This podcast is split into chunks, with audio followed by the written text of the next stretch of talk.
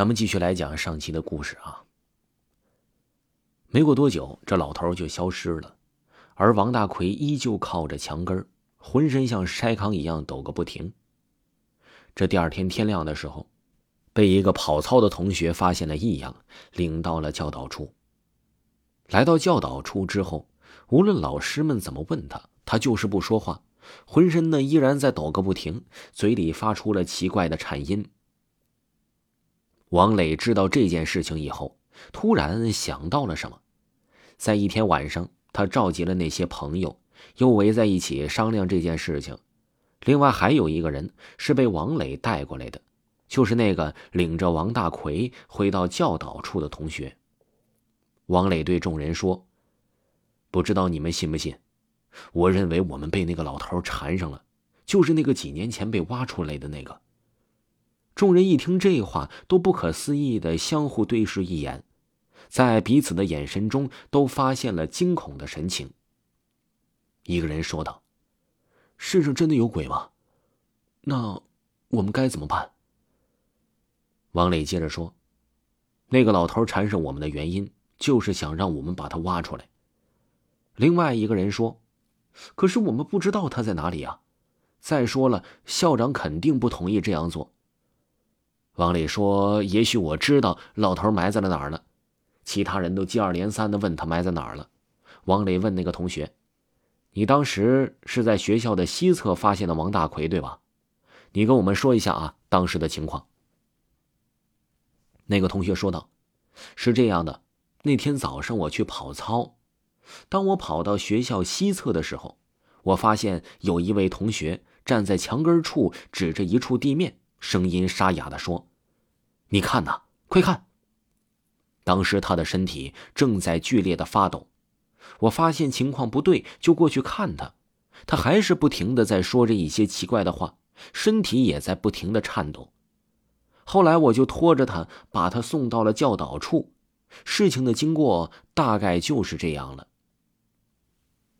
王磊低着头，点着了一支红旗牌的香烟，表情认真地对他们说，王大奎那天晚上遇见的人，就是我们梦里面的那个老头，也就是学校几年前填充到地基的那个老头。王磊吐出一口烟，接着说，那天晚上啊，老头把王大奎逼到了西侧的角落里，我猜想那个角落里一定是有着什么东西，也许那里正是埋葬在老头的地方，想让王大奎把他的尸体给挖出来。众人都一片唏嘘，不敢相信这王磊所说的话，但是事到如今，这不信又能怎么样呢？而且他们现在各自的怪梦都在频繁的发生。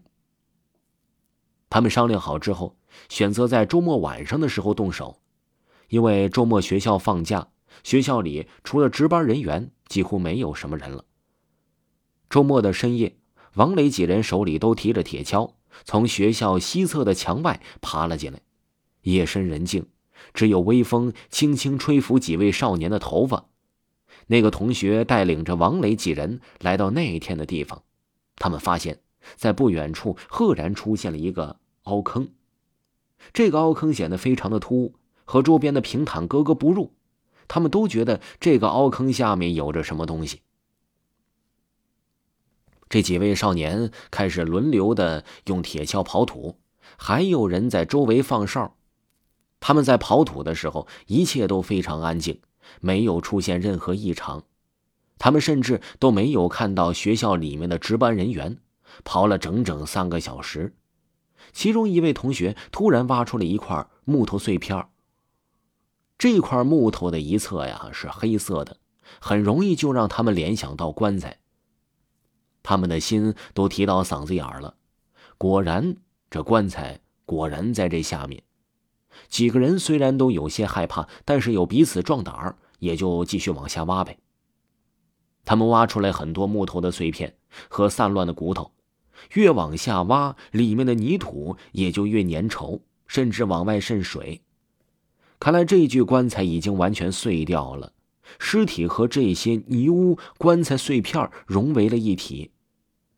这个老头啊，也真是够可怜的，到死都没能安稳的入土。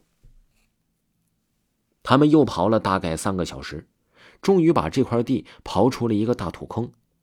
土坑的边缘摆放着三堆东西，一堆泥土，一堆棺材碎片，一堆人类骨架。此时天已经开始泛起亮光，但是没有让他们预料到的事情是他们没有装骨的麻袋。无论把老头的骨架带走，最重要的是就算带走了又能怎么样呢？该如何处理呢？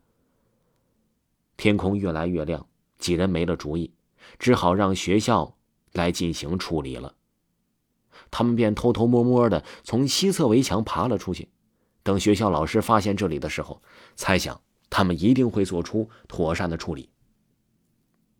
王磊从学校回到家，看见妈妈正在做饭，他就悄悄的来到洗手间，把身上的泥污洗掉。正在吃饭的时候，王磊无意间向妈妈问起了学校西侧棺材的事儿，没想到妈妈告诉他一件让他非常震惊的事情，这件事情又与王大奎有着千丝万缕的联系。